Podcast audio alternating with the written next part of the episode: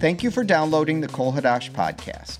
Kol Hadash is a humanistic Jewish congregation located in Chicago's North Shore suburb of Highland Park.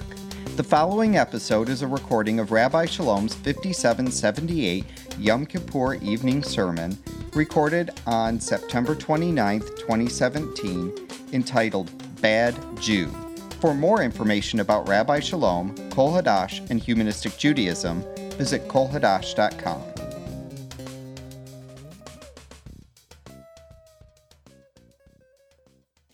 I like statistics. I especially like statistics about what people are doing or not doing.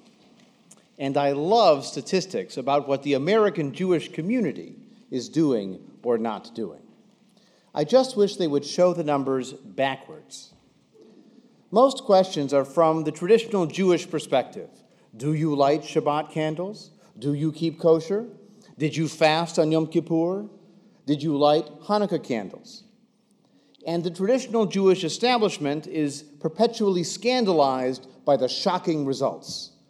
Only 23% always or usually light Shabbat candles. Only 22% keep kosher at home, and who knows what they eat out. While 53% fasted for at least part of Yom Kippur, and 70% lit Hanukkah candles.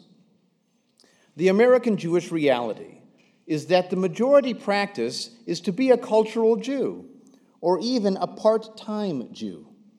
Hanukkah is just a few nights a year, and you can do it on your own at home.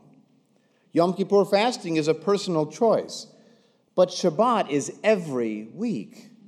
Kosher is every day, and they limit your ability to connect with your neighbors, to enjoy the wider world of American life to have the personal freedom to do what you want when you want. What if the statistics were presented backwards? Only 30% of Jews did not light Hanukkah candles. Over three quarters of American Jews do not keep kosher. And Yom Kippur fasting is a coin toss. As many fast as do not.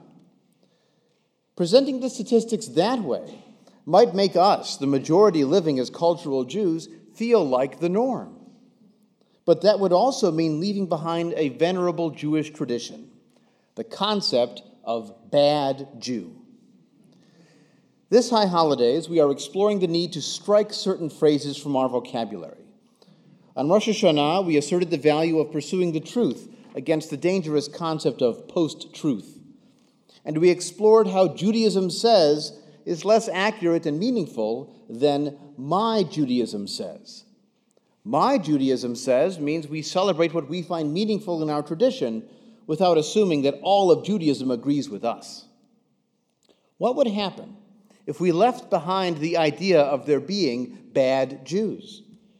After all, bad Jew is not just an accusation that other people throw at us, it is a label we sometimes use on ourselves. There is a long Jewish history of this bad Jew accusation. In the Torah, Korach, the Levite, challenges Moses by asking why only priests and Moses himself get to contact God when all the community is holy. Korach and his followers are then swallowed by an earthquake. We saw what Pinchas did to a really bad Jew. In the books of the prophets, Israelite kings are condemned for worshiping many gods and for oppressing the poor.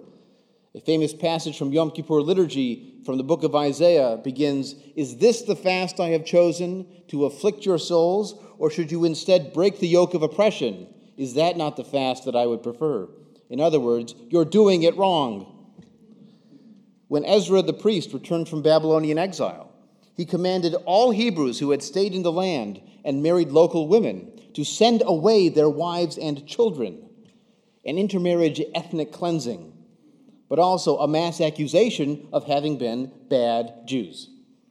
The Maccabees fought the Greeks, but the Maccabees also fought Jews who liked Greek culture and who sought a middle ground.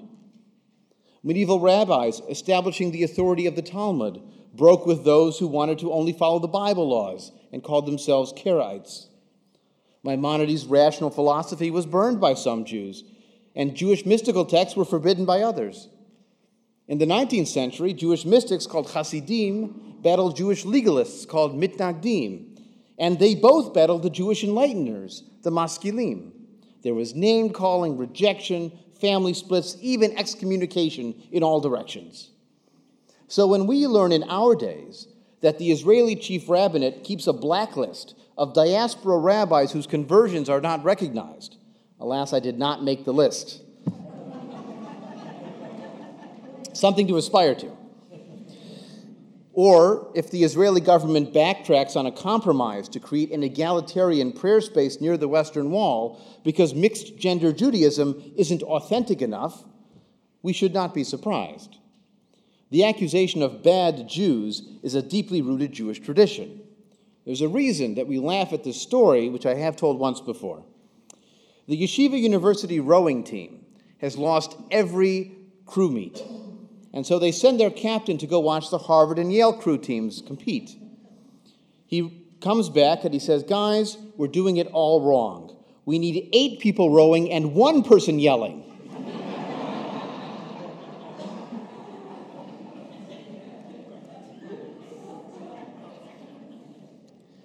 Am I a bad Jew?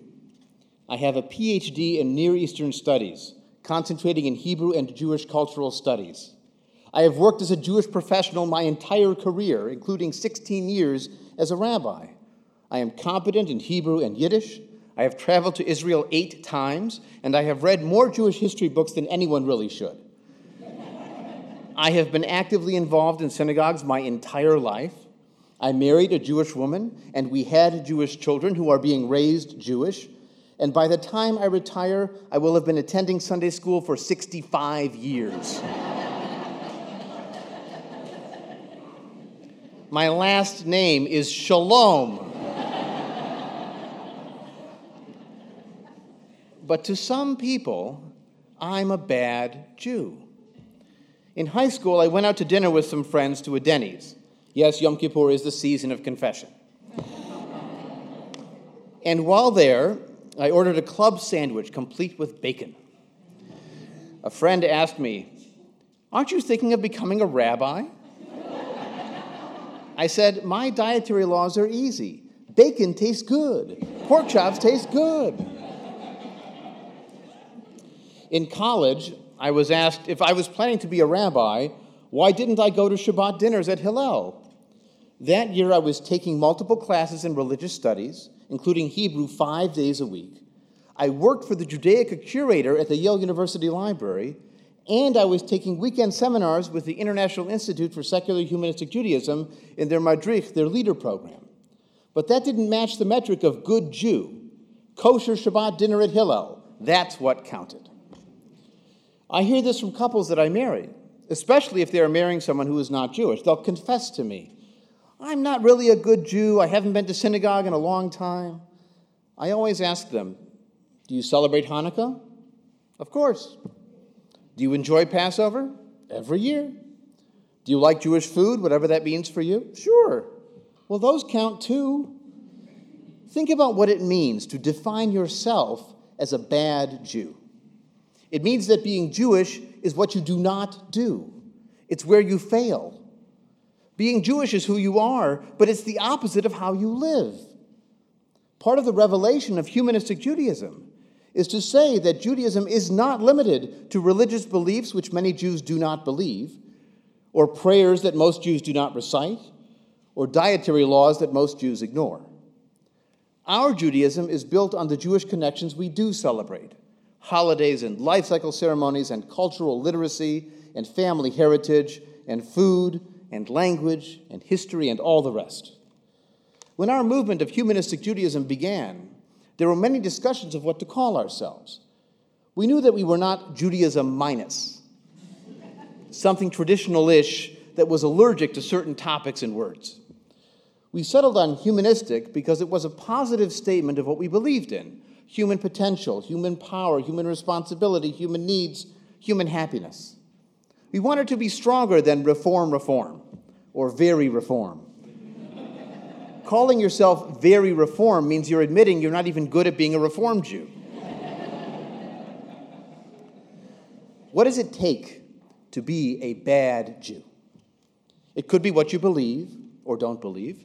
It could be what you eat, it could be whom you married, it could be how you choose to raise your children. Bad Jews don't give to the right causes, they don't support the right side of controversial issues, they don't vote their self interest correctly. Bad Jews think about themselves as individuals. They explore their values in the wider human context rather, rather than being Jews first and foremost and always. My teacher, Sherwin Wine, once pointed out that the collectivist approach asks, What have you done for Judaism today? The modern individualist has the chutzpah to ask, What has Judaism done for me? There is an irony when one Jew accuses another of being a self hating Jew. The person making the accusation obviously does not like certain Jews and says so. This issue of bad Jew is entirely separate from dealing with bad people or saying that someone is doing bad things. That's a different category. But telling someone that they are bad at being who they are is something very different. It seems like the wider world has also gotten into the business of defining good Jews and bad Jews. Benjamin Netanyahu's son posted a meme on Facebook criticizing left wing Jews and George Soros, and he was applauded by David Duke. the idea that white supremacists could support Israel seems laughable, but they see a model for their goal of ethnic purity in the Israeli far right. An impeccable scholar from UCLA was appointed to be the head of the Center for Jewish History, and a slander campaign was started immediately to demand his withdrawal for his having had the audacity to believe in two states for two peoples and to have supported organizations that do the same. For some, you become a bad Jew by being anti Israel. And anti what I want for Israel means anti Israel. The accusation of being a bad Jew also appears on the other end of the political spectrum. Remember the Chicago Dyke March that banned marching with a rainbow Jewish star flag because it was too similar to the Israeli flag? For that organization, there are also good Jews, those who are clearly anti Zionist, and bad Jews, everyone to the right of the good ones, including plenty of people who consider themselves progressive, particularly on LGBTQ issues. The metric for bad Jew can be belief or marriage partner or what community you join, if you even join one, or your take on Israel, or all of the above, the more you want to call others bad Jews. Of course, we are among the worst of the bad Jews. We refuse to feel guilty about our choices. we encourage others to join us. We're even growing our own. The origin of the Greek word heresy is the term heresia, which means choice. Early secular Jews sometimes described what they did as Yahadut Chofshit, free Judaism. And individual choice is a very important part of our approach. The truth is that everyone makes choices from what can be Jewishly meaningful. We read less Talmud and more modern Jewish poetry and prose while others read Torah and Talmud and somehow never get to Yehuda Amichai or Marcia Falk. Old is not necessarily better than new if the yardstick is what resonates with us today. If we accept the idea of Jewish flavors we described on Rosh Hashanah, it's not worth arguing over which flavor of ice cream or which flavor of Judaism is the best flavor, or the original flavor, or the only flavor for all Jews. Imagine how boring a world with only one flavor would be. And let's be honest. This is how much of the Jewish world, particularly ordinary everyday Jews, live their Jewish lives. I would estimate that 70% of the Jewish world is living Jewish pluralism. I am on the Chicago Board of Rabbis, whose members range from secular humanistic to liberal religious to modern Orthodox. We focus on similar questions from a shared cultural background even if we do not agree on the answers. Belief and practice in more liberal Judaisms accept that we have partial human knowledge, and therefore our philosophy allows different people, even different communities, to live their Judaism differently. In real life, we on the Chicago Board of Rabbis, and you in your everyday lives relating to friends, neighbors, and relatives, we all live together and eat together, we learn together, and we learn from each other. My colleagues refer weddings to me, and I to them, and we recognize each, other's, each other as rabbis. 70% live pluralism, where variety is the spice of Jewish life. They may occasionally say the words bad Jew, but most ordinary Jews would attend your child's humanistic bar mitzvah. They would go to your grandchild's wedding, no matter whom they were marrying. They would attend your memorial service, even if you chose cremation. However, 30% of the Jewish world is living not pluralism, but plurality, where they know there are other options, but the other options are unacceptable.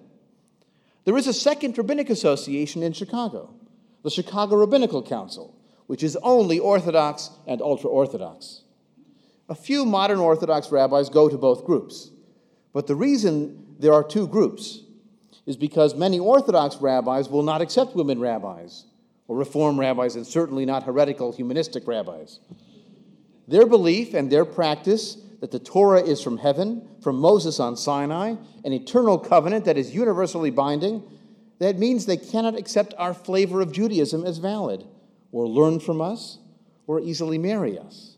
To them, our flavor of Judaism is treif, forbidden, not a Jewish flavor they can accept. We share the same history, whether or not we agree on what happened or what it means. We share the same literature, whether or not we agree on who wrote it and when or what it means. We share the same family story, whether we recognize it or not. It is not only a question of who Hitler would have persecuted and killed, it is a matter of how you see your family tree. Are there many branches, grafts, and cross pollinations from other sources, bearing fruit in all directions? Or is your tree trunk a straight line? And errant branches must be pruned away. Just as with our other forbidden phrases, we need to work on ourselves first. If we want to eliminate the epithet bad Jews, there are three steps to take. First, we need to not use it on ourselves, which means improving our Jewish self esteem. Second, we need to challenge others who use it, pointing out that everyone chooses and you can't argue about taste. And third, we need to eliminate it from our own vocabulary. How often do we smirk at the Jewish hypocrisy of others who keep kosher in the home but not out, or at pious Jews arrested for Medicaid fraud? Yes, I do remember my side comment earlier about whether the 22% who keep kosher at home do the same eating out. When I said that, did you hear that as expanding the social science understanding of the survey, or did you hear that as a dig? As secular Jewish revenge, as a clever way of calling them bad Jews. One of the oldest retorts in the book is I know you are, but what am I? if someone calls us bad Jews, the answer is not to point out their Jewish faults, it is to change the conversation. Here's how I do Jewish. What do you find meaningful in our shared culture and history? I want to conclude this evening with the end of Yehuda Amichai's poem, The Jews which we use periodically at our Shabbat services here at Kol Hadash. The end of this poem speaks of Jewish diversity and change and continuity and disagreement, and to quote my Israeli colleague Sivan Maas, Jewish unity without Jewish uniformity. Some time ago, I met a beautiful woman whose grandfather performed my circumcision long before she was born. I told her, You don't know me, and I don't know you, but we are the Jewish people your dead grandfather and I, the circumcised, and you, the beautiful granddaughter with golden hair. We are the Jewish people. And what about God? Once we sang, Ein Kelohenu, there is no God like ours. Now some of us sing, Ein Elohenu, there is no God of ours. But we sing, we still sing. I wish you a Shana Tova, a good year, and a Shabbat Shalom. This podcast was produced by Ken Burke on behalf of Rabbi Shalom and Kol Hadash Humanistic Congregation in conjunction with Repatriation Studios. I'm Ken Burke, and thank you for listening.